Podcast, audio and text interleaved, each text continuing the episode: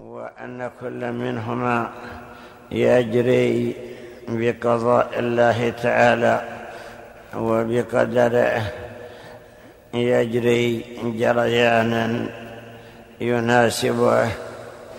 فقال الله تعالى يكور الليل على النهار ويكور النهار على الليل وسخر الشمس والقمر كل يجري لأجل مسمى ومعنى يكور الليل يعني أنه يأتي بهذا بعد هذا وأنه يدخل من هذا في هذا فينقص الليل ويكون زيادة في النهار. وإذا نقص النهار كان زيادة في الليل. وذلك من آيات الله ومن الدلالة على عظمة قدرته. كل يجري سخر الشمس والقمر كل منهما يجري والجريان هو السير. أي الشمس جارية والقمر جاري فكل منهما يسير. السير الذي قدره الله وهكذا يقول الله تعالى ومن آياته الليل نسلخ منه النهار فإذا هم مظلمون. يعني ينسلخ النهار ويأتي الليل فيظلمون فإذا هم مظلمون والشمس تجري. أي تسير سيرا حثيثا لا تتوقف فيه كما قدره الله. تجري والشمس تجري أي تسير كما شاء الله تعالى. إلى الأجل الذي قدره الله لمستقر لها. يعني إلى أن يأتي المكان الوقت الذي تستقر فيه ويتوقف جريانها. ذلك تقدير العزيز العليم. والقمر قدرناه منازل. جعل الله القمر له منازل. ينزل في كل ليلة من الشهر. ينزل كل ليلة في منزله إلى أن ينتهي الشهر. كل الشمس والقمر تجري بأمر الله تعالى وبقضائه. جعلهم الله تعالى من آياته الدالة على عظمته. قال الله تعالى ومن آياته الليل والنهار والشمس والقمر. لا تسجدوا للشمس ولا للقمر واسجدوا للذي لله الذي خلقهن. وذلك لأن هناك من يعبد الشمس وهناك من يعبد القمر. فنهى الله تعالى عن السجود للشمس والقمر وأمر بالسجود لله الذي خلقهن. وجعلهما من آياته الدالة على عظمته. وعلى عظيم سلطانه حيث سيرهما كما يشاء. كذلك أخبر بسيرهما دائما. فقال تعالى وسخر الشمس والقمر دائبين وسخر الليل والنهار وسخر لكم الشمس والقمر الدائبين أي كل منهما مستمر. ليس يتوقف إلى الوقت الذي قدر الله وقوفه فيه. فهذا بلا شك دليل على أن هذه الشمس جارية كما أخبر الله وأن القمر جارية إلا أنهما يجريان في أفلاكهما. قد أخبر الله تعالى بأنهما في السماء في قوله تعالى تبارك الذي جعل في السماء بروجا وجعل فيها سراجا وقمرا منيرا فالسراج هو الشمس. أخبر بأنه سراج كما في قول الله تعالى ألم نجعل الأرض مهادا والجبال أوتادا؟ إلى قوله وجعلنا سراجا وهاجا فهو الشمس الذي تضيء إذا طلعت تضيء ما كل ما طلعت عليه. فجعلها الله سراجا وجعل القمر نورا. يخبر تعالى بأنه جعلهما في السماء جعل في السماء بروجا. وجعل فيها سراجا وقمرا منيرا وأخبر أيضا بأنها تسير في أفلاك. في قوله تعالى لا الشمس ينبغي لها أن تدرك القمر ولا الليل سابق النهار وكل في فلك يسبحون. فالشمس لا تدرك القمر بل القمر يسير في فلكه والشمس تسير في فلكها ولا الليل سابق النهار. بل كل واحد منهما يأتي في زمانه لا يمكن أن يأتي الليل في وسط النهار. بل إنما يأتي إذا غربت الشمس وأظلمت الدنيا جاء الليل كما أخبر الله تعالى. وكذلك يقول الله تعالى ويدعو الإنسان بالشر دعاءه بالخير وكان الإنسان عجولا وجعلنا الليل والنهار آيتين فمحونا آية الليل وجعلنا آية النهار مبصرة فآية الليل هو القمر يعني يظهر فيه المحو وذلك لأن الله جعله ليضيء في الليل وجعل آية النهار التي هي الشمس مبصرة لتبتغوا فضلا من ربكم ولتعلموا عدد السنين والحساب. يعني من حكمة الله بأن نصب الشمس والقمر أن تعلموا الأيام وتعلموا الحساب حساب الأوقات. فتعرف مقدار الليل والنهار النهار يبدأ من طلوع الفجر.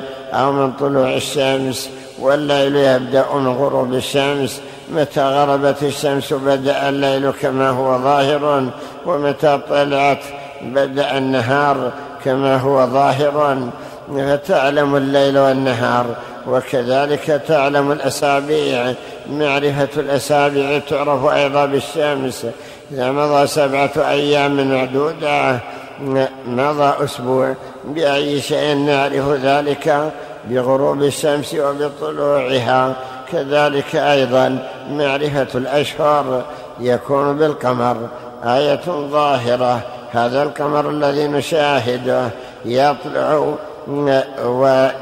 ويغرب ثم يعرف ببزوغه هلالا ابتداء الشهر.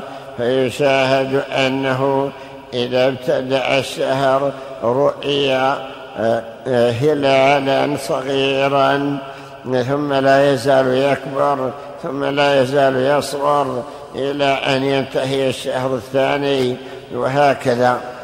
فمعرفة الأشهر ومعرفة السنين بواسطة هذا القمر ولا يحتاج إلى حساب الحسابين بل هو شيء ظاهر بارز يقول الله لتعلموا عدد السنين والحساب ويقول في آية أخرى يسألونك عن الأهلة قل هي مواقيت للناس والحج. أي أن هذه الأهلة جعلها الله مواقيت للناس يعرفون بها المواقيت التي تمر عليهم والتي هم بحاجة إليها إلى معرفتها. متى يحل الدين ومتى تعتد المرأة بالأشهر مثلا ومتى ومتى يحل الأمر الغائب أو ما أشبه ذلك يعرف ذلك بهذه الأشهر وكذلك أيضا أشهر العبادات. ورد أن النبي صلى الله عليه وسلم قال إن أمة أمية لا نحسب ولا نكتب. ثم قال الشهر هكذا وهكذا وهكذا يعني تسعا وعشرين أو ثلاثين. ثم قال صوموا لرؤيته وأفطروا لرؤيته فإن غم عليكم فاقدروا له. فهذا دليل على أنه جعلنا نعمل بشيء نبصره نبصره عيانا. وهذا أسهل علينا. نعرف دخول الشهر ودخول السنة. بواسطة هذا الشمس وهذا القمر. ولا حاجة إلى حساب الحسابين وتنجيم المنجمين.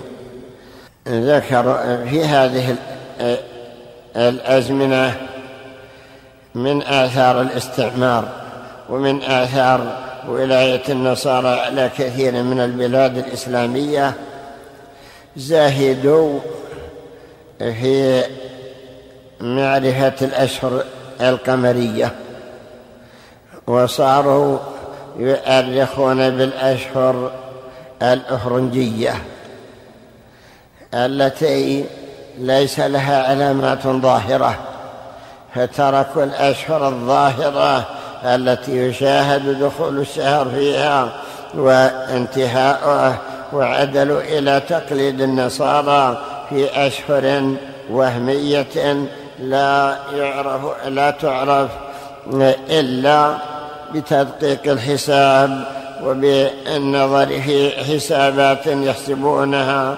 وسموها بأسماء لم ترد عند العرب سموها يناير وفبراير إلى آخره. لا شك أن هذا زهد في ما جاء الشرع به. الله تعالى أخبر بعدة أشهر السنة فقال تعالى إن عدة الشهور عند الله اثنا عشر شهرا. يعني أشهر السنة القمرية اثنا عشر شهرا في كتاب الله. يوم خلق السماوات والأرض منها أربعة حرم بينها النبي صلى الله عليه وسلم بقى بقوله ثلاثة متواليات ذو القعدة وذو الحجة والمحرم ورجب مضر الذي بين جماد وشعبان فهو يسمي الأشهر العربي العربية. ولم ترد هذه الأشهر الأفرنجية في لغة العرب ولا يعرفها العرب ولا ولم ترد في الإسلام وليس لها ذكر في الإسلام. فعدل هؤلاء الذين قلدوا النصارى ونحوهم وتركوا الأشهر الإسلامية التي جعل الله تعالى علاماتها ظاهرة. بزوغ هلال القمر ثم يعرفون إذا هل ويعرفونه إذا انتصف ويعرفونه إذا تناهى أو قرب من التناهي رؤية عين ويعرفون بمضي اثني عشر شهرا أنها قد مضت مضت السنة وابتدأت سنة أخرى. فعدلوا عن هذا. كذلك أيضا عدلوا عن التاريخ الذي يبين لهم هجرة النبي صلى الله عليه وسلم. فإنه صلى الله عليه وسلم هاجر من مكة إلى المدينة فاحتفظ المسلمون بيوم هجرته وبسنة هجرته وصاروا يؤرخون بها. وجاء هؤلاء الأفرنج وموهوا على الناس وقالوا هذا التاريخ أقوى وهذا التاريخ أولى فنزعوا إلى تاريخ لا يعرف وسموه بالتاريخ الميلادي مع أنه ليس حقيقيا. فنقول إن العلامة التي جعلها الله معرفة ظاهرة هي الشمس والقمر أخبر بالحكمة فيها. أخبر بأن الحكمة فيها أن تعرفوا عدد السنين وعدد الحساب عدد الأيام التي تمر بكم وعدد الأشهر وعدد السنوات. معرفة ذلك بهذه الشمس والقمر. نعرف أن الله تعالى هو الذي خلق هذه الشمس. وركبها في فلك تسبح وخلق القمر. وركبها في فلك ركبه في فلك يسبح وكذلك النجوم جعلها في أفلاك مركبة تدور فيها كما شاء الله تعالى. يقول في هذه الآية كل في فلك يسبحون كأنها تسبح كالسابح الذي يسبح في الماء تسير على نظام واحد لا تتغير فيه ولا ولا تترك الفلك الذي ركبت فيه. لا الشمس ينبغي لها أن تدرك القمر ولا الليل سابق من النهار وكل في فلك يسبحون. فهذا من آيات الله تعالى. أما مقدارها فلا يعلم قدرها إلا الله. يعني كون هناك من يقيس حجمها ويقول إنها كذا وكذا حجمها وكبرها أو كبر القمر أو كبر النجم الفلاني ويحددونه لا شك أن هذا من علم الغيب. وذلك لأن الإنسان خلق على الأرض ولا يتجاوز علمه هذه الأرض فهو خلق منها ويعود فيها ولا يتجاوز ما وراءها فليس له أن يتدخل في العلوم الغيبية الغائبة البعيدة عنه. جاء في أو تمكن في هذه الأزمنة. من يتسمون بأهل الهيئة أي علم الهيئة. فصاروا يقدرون كبر الشمس. فقالوا إن الشمس أكبر من الأرض بكذا وكذا. وأن القمر أنه أكبر من الشمس بكذا أو أكبر من الأرض بكذا. من الذي أخبركم بذلك. هل وصلتم إلى الشمس وقستموها؟ لا شك أن هذا من علم الغيب. لا يستطيع الإنسان أن يصل إليها. والله تعالى خلقنا وجعلنا من أهل الأرض وليس لنا اتصال بالسماء. ولو كانت الشياطين تصل إلى السماء وكذلك الجن ولكن محجوبون أيضا عن أن يصلوا إلى أن يقيسوا الشمس ويعرفوا مقدارها ويقيس القمر ويعرف مقداره ويقيس النجوم ويعرف مقدارها. بل هم من هذه الأرض خلقوا منها وإليها يعودون. فالله تعالى يقول ما اشهدتهم خلق السماوات والأرض ولا خلق أنفسهم. أي ما شهدوا خلق الأرض عندما خلقت من أي مادة خلقت ولا خلق السماء ولا خلق ما في السماء. فكيف يدعون بأن هذا مقدار السماء ومقدار الأرض والمسافة التي بينهما ومسافة سير الشمس إلى كذا وكذا ومتى تتوقف الشمس ومتى يتوقف القمر وما أشبه ذلك. ويدعون أنها ثابتة راكدة لا تتغير من مكانها. لا شك أن هذا كله تدخل في علم الغيب. وقد تمكن هؤلاء الذين يدعون أن الشمس واقفة وأن دورانها إنما هو دوران حول نفسها كما تدور الرحى أو كما تدور المروحة السقفية الكهربائية وهي ثابتة في مكانها.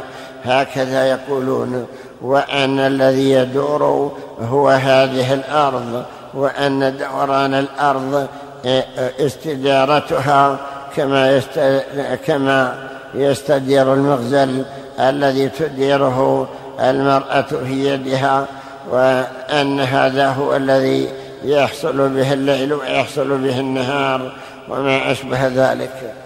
كل هذا قد رده الله تعالى وأخبر بأنه ليس بصحيح. أخبر الله تعالى بأن الأرض مستقرة. قال الله تعالى والله جعل لكم الأرض قرارا والسماء بناء قرارا يعني ثابتة مستقرة وأخبر بأن الشمس تطلع وتتزاور كما في قوله وترى الشمس إذا طلعت تزاور عن كهفهم ذات اليمين وإذا غربت تقرضهم ذات الشمال أليس في هذا دليل على أنها تطلع وتغيب. هكذا القمر يطلع أيضا ويغيب. تشاهدونه في أول الشهر قريبا من الشمس. ويكاد أنه يلتصق بها. وذلك لأنه بمنزلة الزجاجة. فإذا كان قريبا منها شع نوره نورها في حافته في طرفه الذي طرفه الذي يليها. فلم يشع ولم يظهر إلا شيء قليل مما يليها. وإذا كان في الليلة الثانية ابتعد عنها وذلك لأن سيرها أسرع من سيره. ففي الليلة الثانية يتأخر عنها. قليلا وكلما تأخر عنها سطع نورها فيه.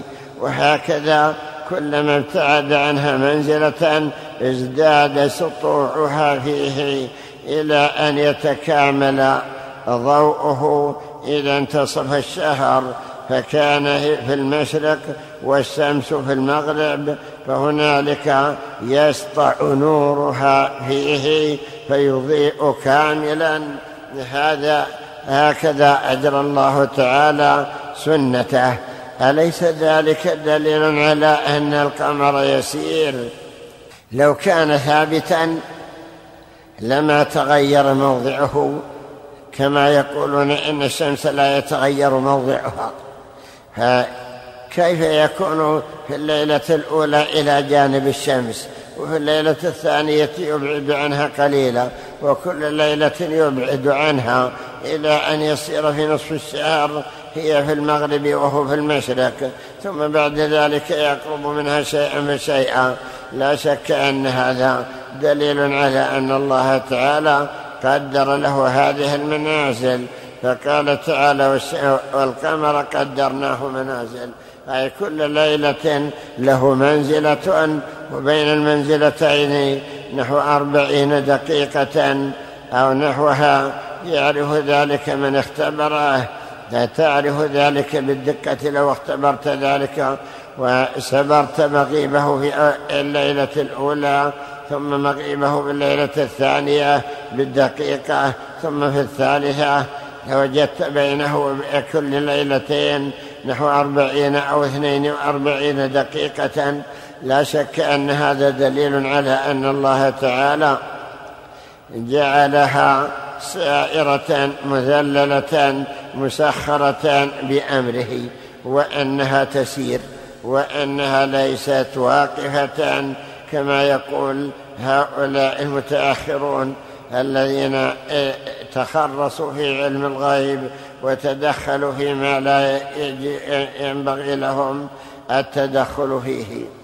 الله تعالى أخبر بأن الشمس والقمر في يوم القيامة ينقضي زمنهما. فيقول تعالى إذا الشمس كورت كورت متى يكون؟ طويت أصبحت كالشيء المطوي. الذين ينكرون أنها الذين يقولون أنها مثل الأرض أربعين ألف مرة أو كما يقولون. كيف تطوى؟ وكيف تكور؟ وكيف تتساقط النجوم؟ يقول الله تعالى وإذا الكواكب انتثرت انتثرت تساقطت كما شاء الله تعالى. فلا بد أن هذا يتحقق. ولا يتحقق في نظر هؤلاء لأن نظرهم أن الأرض صغيرة وأنها حقيرة بالنسبة إلى الشمس وأن الجو والهواء هذا ليس له نهاية إلى آخر ما يتخرصون ويقولون. لا شك أن الشمس والقمر آيتان من آيات الله تعالى كما أخبر بذلك في عدة آيات كقوله تعالى الشمس والقمر بحسبان أي تسير للحساب والنجم والشجر يسجدان. كل ذلك دليل على أنها خلق الله تعالى وأنه الذي يسيرها. كذلك أيضا في حديث الكسوف يقول صلى الله عليه وسلم إن الشمس والقمر آيتان من آيات الله لا ينخسفان لموت أحد ولا لحياته أي أنه هو الذي قدر سيره وقدر خسوفه ولو كان الخسوف معروفا سببه. بمعنى أن القمر خسوفه أن الأرض تحول بينه وبين الشمس فلا تسطع فيه فيكون ذلك انمحاءه إلى أن يمضي وقت يبرز فيه وتسطع فيه الشمس وكذلك أيضا خسوف الشمس بأن يحول القمر بينها وبين الأرض فيكون ذلك حاجزا لبعضها. كما شاء الله تعالى لا شك أن هذا دليل على أنها تسير. كما سيرها الله تعالى أنها جارية وأن جريانها بإذن الله وبقضائه وقدره. فيعتبر ذلك من آيات الله. التي قدرها وسيرها. يؤمن المسلم بما يعرفه من هذه الآيات الدالة على عظمته ويعرف بأن آيات الله كثيرة. إذا كان الله جاء نصب هذه الآيات فيعتبر بها المسلم. آيات الله كثيرة كما في قوله تعالى ومن آياته أن يرسل الرياح مبشرات وليذيقكم من رحمته ولتجري الفلك بأمره ولتبتغوا من فضله ولعلكم تشكرون. يعني أن هذه من الآيات التي يستدل بها على عظمة الخالق. فكذلك الشمس والقمر آيتان من آيات الله تعالى. ما ورد في بعض الأحاديث من تقديرهما أو من مدة سيرهما الغالب أن تلك الأحاديث ليست تثبت والأكثر منها أنه إما من الإسرائيليات وإما من أحاديث القصاص وما أشبهها كما مر بنا شيء كثير مما يدل على ذلك ولكن وردت أحاديث صحيحة في أن الشمس والقمر يكوران يوم القيامة وأنهما عقيران يوم القيامة في النار. وأخبر النبي صلى الله عليه وسلم بأنها تمثل للذين يعبدونها. يقول يعبد من يتبع من كان يعبد الشمس الشمس ومن كان يعبد القمر القمر الذين يعبدونها في الدنيا تمثل لهم فيتبعونها إلى أن يسقطوا في النار لأنهم يعبدون غير الله. ونعترف أيضا بما جعل الله تعالى فيهما من المنافع. لا شك أن فيهما منافع للناس.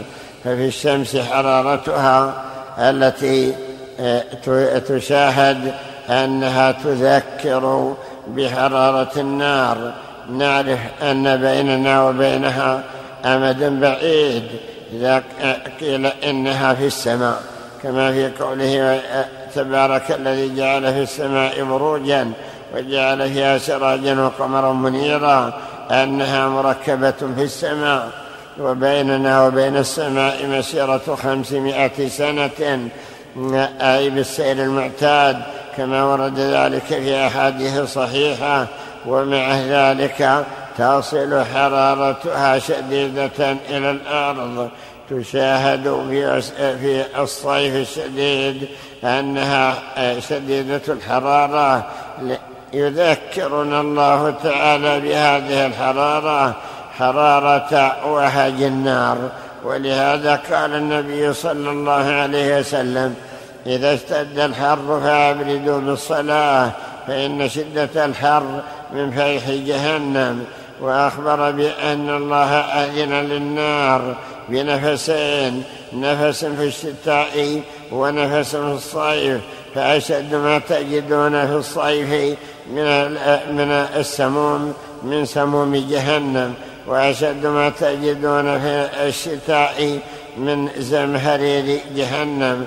فكذلك حرارتها تذكر المسلمين بأن يعتبروا وليعرفوا قدرة الله تعالى كيف بعد هذه الشمس ومع ذلك يصل نورها ويصل أيضا حرارتها وتنور داخل البيوت كما شاء الله تعالى. وكذلك أيضا القمر فيه فائدة أنه يهتدي به الناس في الظلم الظلمات في ظلمات الليل وينير لهم الطرق إذا كانوا في برية مظلمة وكذلك أيضا النجوم يهتدوا بها في ظلمات البر وفي ظلمات البحر. كل ذلك جعله الله من الآيات التي يعتبرون بها ويستدلون بها على عظمة من خلقها وأوجدها. نواصل القراءة. بسم الله الرحمن الرحيم. الحمد لله رب العالمين والصلاة والسلام على أشرف المرسلين نبينا محمد وعلى آله وصحبه أجمعين. قال رحمه الله تعالى حدثنا أبو معشر الدارمي قال حدثنا هدبة قال حدثنا حماد بن سلمة عن يزيد الرقاشي عن أنس رضي الله عنه قال قال رسول الله صلى الله عليه وسلم الشمس والقمر ثوران عقيران في النار. قال حدثنا محمد بن عبد الله بن رسة. قال حدثنا الصلت بن مسعود. قال وحدثنا جعفر بن أحمد بن فارس. قال حدثنا العباس بن يزيد. قال حدثنا درست. قال حدثنا درست. ابن زياد عن يزيد الرقاشي عن أنس رضي الله عنه عن النبي صلى الله عليه وسلم مثله. قال حدثنا أبو يحيى الرازي قال حدثنا هناد قال حدثنا عبد عن مجالد عن بيان عن ابن عباس رضي الله عنهما في قوله عز وجل وإذا البحار سجرت قال يكور الله عز وجل الشمس والقمر والنجوم في البحر. ثم يرسل عليها نارا فتنفخها فتصير نارا فذلك قوله عز وجل وإذا البحار سجرت. قال حدثنا أحمد بن الحسن قال بن عبد الملك قال حدثنا محمد بن عبد الله المخرمي. قال حدثنا ورد بن عبد الله قال حدثنا محمد بن طلحة عن جابر بن المسلم بن يناق. عن عبد الله بن عم رضي الله عنهما قال إن الله عز وجل خلق الشمس والقمر. ثم أخبرهما أنهما في النار فلم يستطيعا ملجأ قال حدثنا إبراهيم بن محمد علي الرازي قال حدثنا أبو يعقوب إسحاق بن أبي حمزة قال حدثنا حماد بن محمد السلمي. أبو القاسم المروزي قال حدثنا أبو عصمة نوح بن أبي مريم عن مقاتل بن حيان عن إكرمة عن ابن عباس رضي الله عنهما أنه بينما هو جالس ذات يوم إذ أتاه رجل فقال يا ابن عباس سمعت بالعجب من كعب الأحبار رحمه الله تعالى يذكر بالشمس والقمر. قال وكان ابن عباس رضي الله عنهما متكئا فاحتفز ثم قال وما ذاك؟ قال زعم أنه يجاء بالشمس والقمر يوم القيامة كأنهما ثوران عقيران فيقذفان في النار. قال عكرمة رحمه الله تعالى فطارت من ابن عباس رضي الله عنهما شظية ووقعت أخرى غضبا ثم قال كذب كعب ثلاثا كذب كعب ثلاثا هذه يهودية يريد إدخالها في الإسلام. جل وعز جل وأكرم أن يعذب على طاعته. ألم تر إلى قول الله عز وجل وسخر لكم الشمس والقمر دائبين. يعني يعني دؤوبهما في طاعته فكيف يعذب عبدين أثنى عليهما أنهما دائبين في طاعته؟ قاتل الله هذا الحبر وقبح حبريته ما أجراه على الله عز وجل وأعظم فريته على هذين العبدين المطيعين لله عز وجل. ثم استرجع مرارا ثم أخذ عويدا فجعل ينكته في الأرض فظل كذلك ما شاء الله. ثم انه رفع رأسه ورمى بالعود ثم قال ألا أحدثكم ما سمعت من رسول الله صلى الله عليه وسلم يقول بالشمس والقمر وبدأ خلقهما ومصير أمرهما قال وبدء أم خلقهما ومصير أمرهما قال قلنا نعم يرحمك الله تعالى فقال إن رسول الله صلى الله عليه وسلم سئل عن ذلك فقال إن الله عز وجل لما أبرم خلقه إحكاما ولم يبق من خلقه غير آدم خلق شمسين من نور من نور عرشه. فأما ما كان سابق علمه أن يدعوهما شمسا فإنه خلقهما مثل الدنيا ما بين مشارقها ومغاربها وما كان في سابق علمه أن يطمسهما ويحولهما قمرا. فإنه خلقها دون الشمس في العظم ولكن إنما يرى صغرها من شدة ارتفاعها في السماء وبعدها من الأرض. فلو ترك الله عز وجل الشمس والقمر كما كان خلقهما في بدء الأمر لم يعرف الليل من النهار ولا النهار من الليل وكان لا يدري الأجير متى يعمل ومتى يأخذ أجرته ولا يدري الصائم إلى متى يصوم ومتى يفطر ولا تدري المرأة متى تعتد ولا يدري المسلمون متى وقت صلاتهم ولا متى وقت حجهم ولا يدري المديان متى حل دينه ولا يدري الناس متى يزرعون لمعايشهم ومتى يسكنون لراحة أجسادهم فكان الرب جل جلاله أنظر لعباده وأرحم بهم فأرسل جبريل عليه السلام فأمر جناحه على وجه القمر وهو يومئذ شمس ثلاث مرات وطمس عنه الضوء وبقي فيه النور فذلك قوله تعالى وجعلنا الليل والنهار آيتين الآية فالسواد الذي ترونه في القمر شبه الخطوط فيه فهو أثر المحو ثم خلق الله عز وجل للشمس عجلة. عجلة من ضوء نور العرش لها ثلاثمائة وستون عروة. ووكل الله عز وجل بالشمس وعجلتها ثلاثمائة وستين ملكا. ملكا من الملائكة من أهل السماء الدنيا قد تعلق كل ملك منهم بعروة من تلك العرى ووكل القمر وعجل وعجلته ثلاثمائة وستين ملكا من الملائكة من أهل السماء الدنيا. قد تعلق بكل عروة من تلك العرى ملك منهم وخلق الله تبارك وتعالى مشارق ومغارب في قطري الأرض وكنفي السماء ثمانين ومائة عين. في المشرق طينة سوداء وثمانين ومائة عين في المغرب مثل ذلك طينة سوداء. تفور غليا كغلي القدر إذا ما اشتد غليانها فذلك قوله تعالى تغرب في عين حمئة وإنما يعني حمأة سوادا من طين. وكل يوم وكل يوم وليلة لها مطلع جديد ومغرب جديد ما بين أولها مطلعا وأولها مغربا. أطول ما يكون النهار في الصيف وآخرها مطلعا ومغربا أقصر ما يكون النهار في الشتاء. فذلك قوله تعالى رب المشرقين ورب المغربين.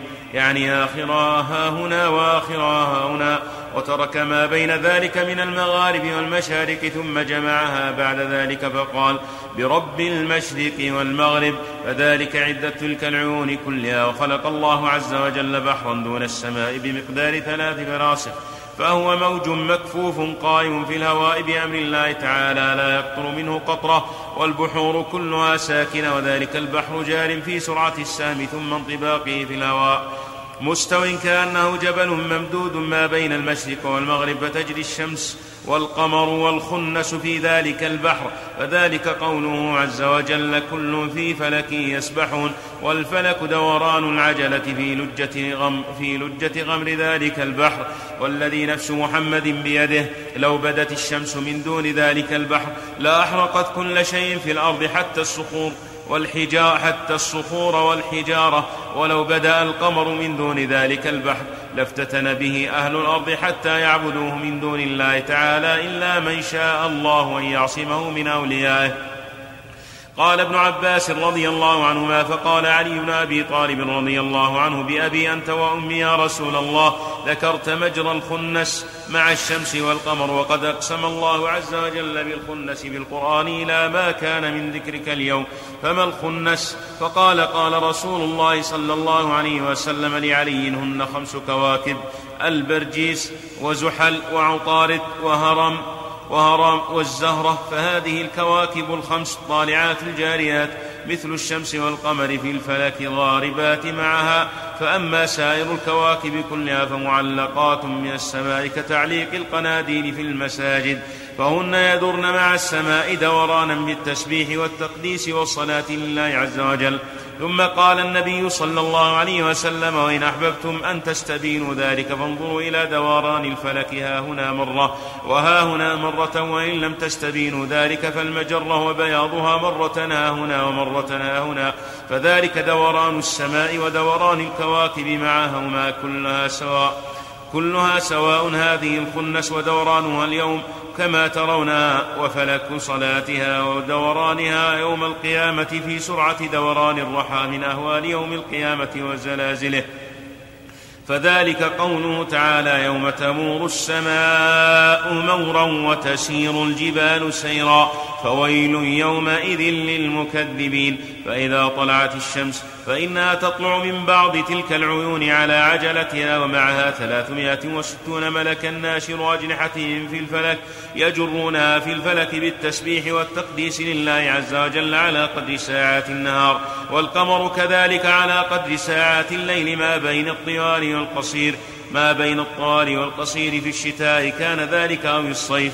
أو ما بينهما في الخريف والربيع فإذا أحب الله عز وجل أن يبتلي الشمس والقمر ويري العباد آية من الآيات يستعتبهم رجوعا عن معاصيه وإقبالا على طاعته خرت الشمس خرت الشمس عن العجلة فتقع في غمر ذلك البحر. فإذا أراد أن يعظم الآية ويشتد أن يعظم الآية ويشتد تخويف العباد. وقعت الشمس كلها فلا يبقى على العجلة منها شيء. فذلك حين يظلم النهار وتبدو النجوم وذلك المنتهى من كسوفها. وإذا أراد الله عز وجل أن يجعل آية دون آية وقع النصف منها أو الثلث أو الثلثان في الماء. ويبقى سائر ذلك على العجلة. فهو كسوف دون كسوف. وبلاء السماء وبلاء الشمس والقمر وتخويف العباد واستعتاب الرب عز وجل. أيضا أي ذلك كان صارت الآن صارت الملائكة الموكلون بعجلتها فرقتين. فرق منها يقبلون فرق منها يقبلون إلى العجلة فيجرونها إلى الشمس. وهم في ذلك يقودون في الفلك على مقادير ساعات النهار أو ساعات الليل. ليلا كان أو نهارا لئلا يزيد في طولها شيء. وقد ألهمهم الله تعالى على ذلك وجعل لهم تلك القوة والذي ترون من خروج الشمس بعد الكسوف قليلا قليلا من ذلك السواد الذي يعلوها هو غمر ماء ذلك البحر. فإذا أخرجوها كلها اجتمعت الملائكة كلها فاحتملوها حتى يضعوها على العجلة. وذلك حين يتجلى للعالم ثم يحمدون الله عز وجل على ما قواهم كذلك. ويتعلقون بعرى العجلة ويجرونها بإذن الله تعالى في لجة ذلك البحر حتى إذا ما بلغوها المغارب أدخلوها تلك العين وتسقط في أفق السماء في العين. قال النبي صلى الله عليه وسلم وعجبت من خلق الله عز وجل وما بين من القدر من القدرة في فيما لم يخلق أعجب من ذلك وأعجب. فذلك قول جبريل عليه السلام لسارة أتعجبين من أمر الله؟ وذلك أن الله عز وجل خلق مدينتين إحداهما بالمشرق والأخرى بالمغرب على كل مدينة منها عشرة آلاف باب. ما بين كل بابين فرسخ وأهل المدينة التي بالمشرق من بقايا عاد.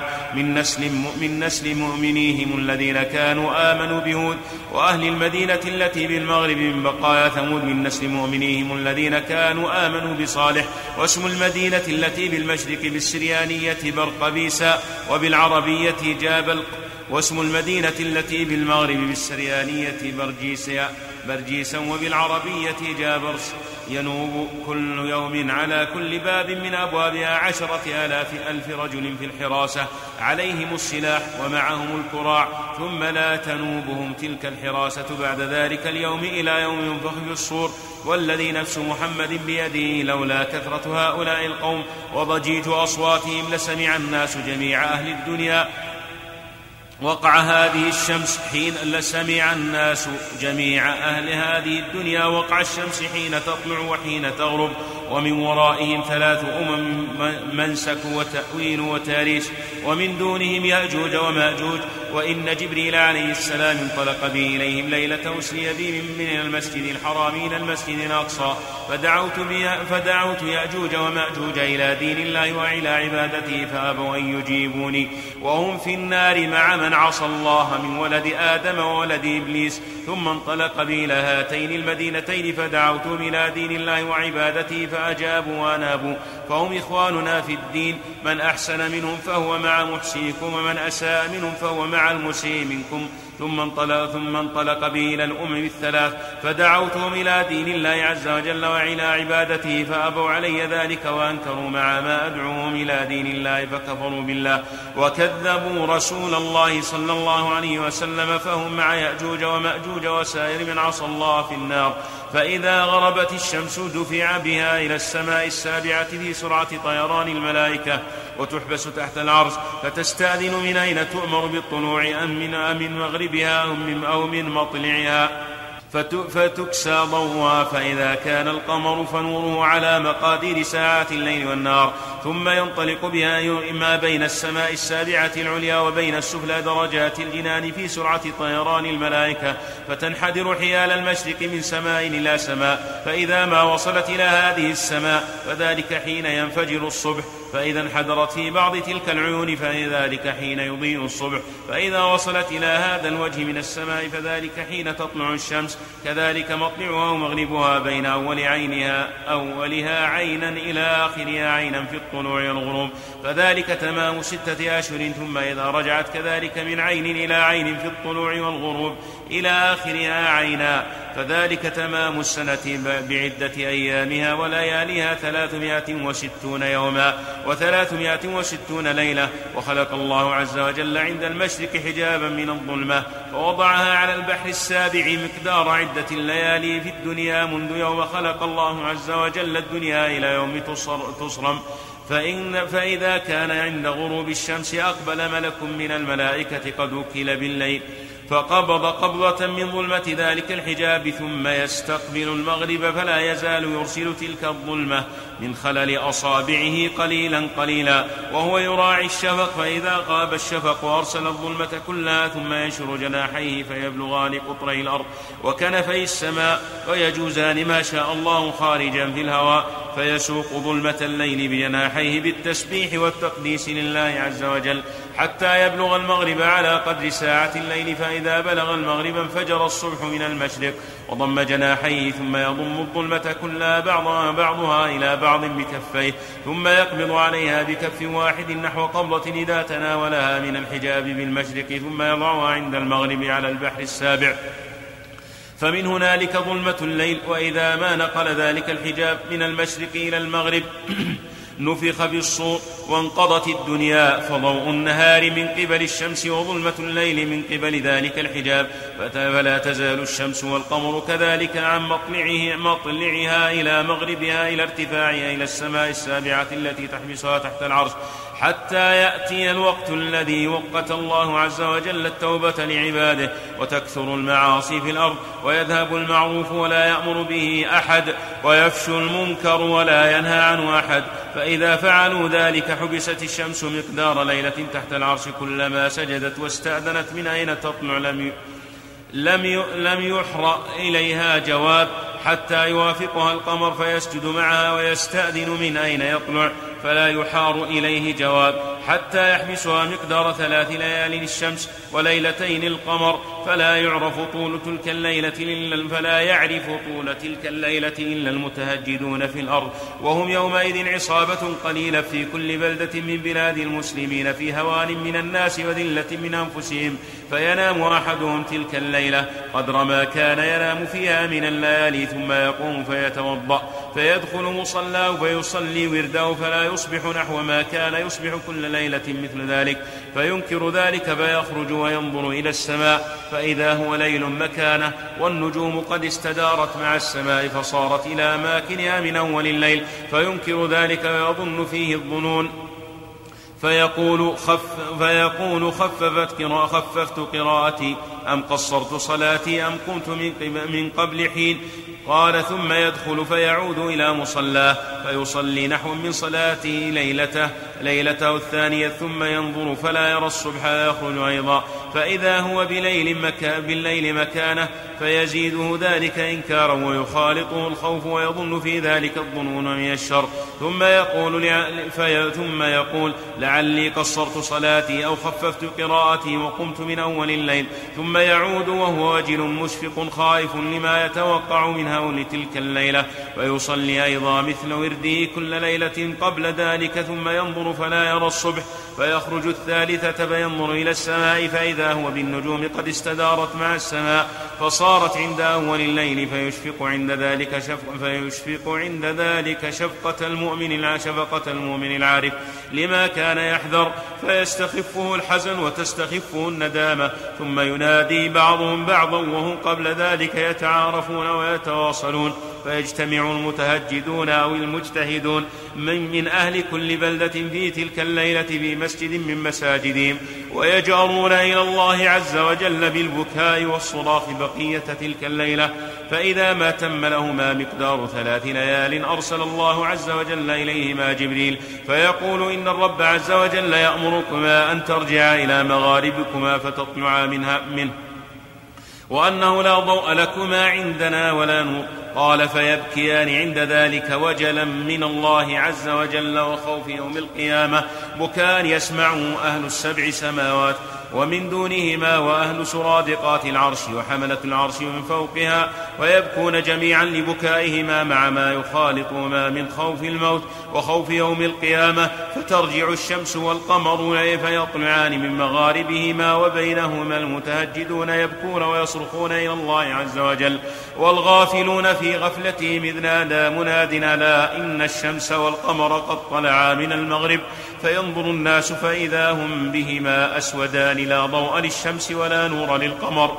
مثلهما في كسوفهما قبل ذلك. فذلك قول الله عز وجل وجمع الشمس والقمر. وذلك قوله إذا الشمس كورت. فيرتفعان كذلك مثل البعيرين القرني القرنيين.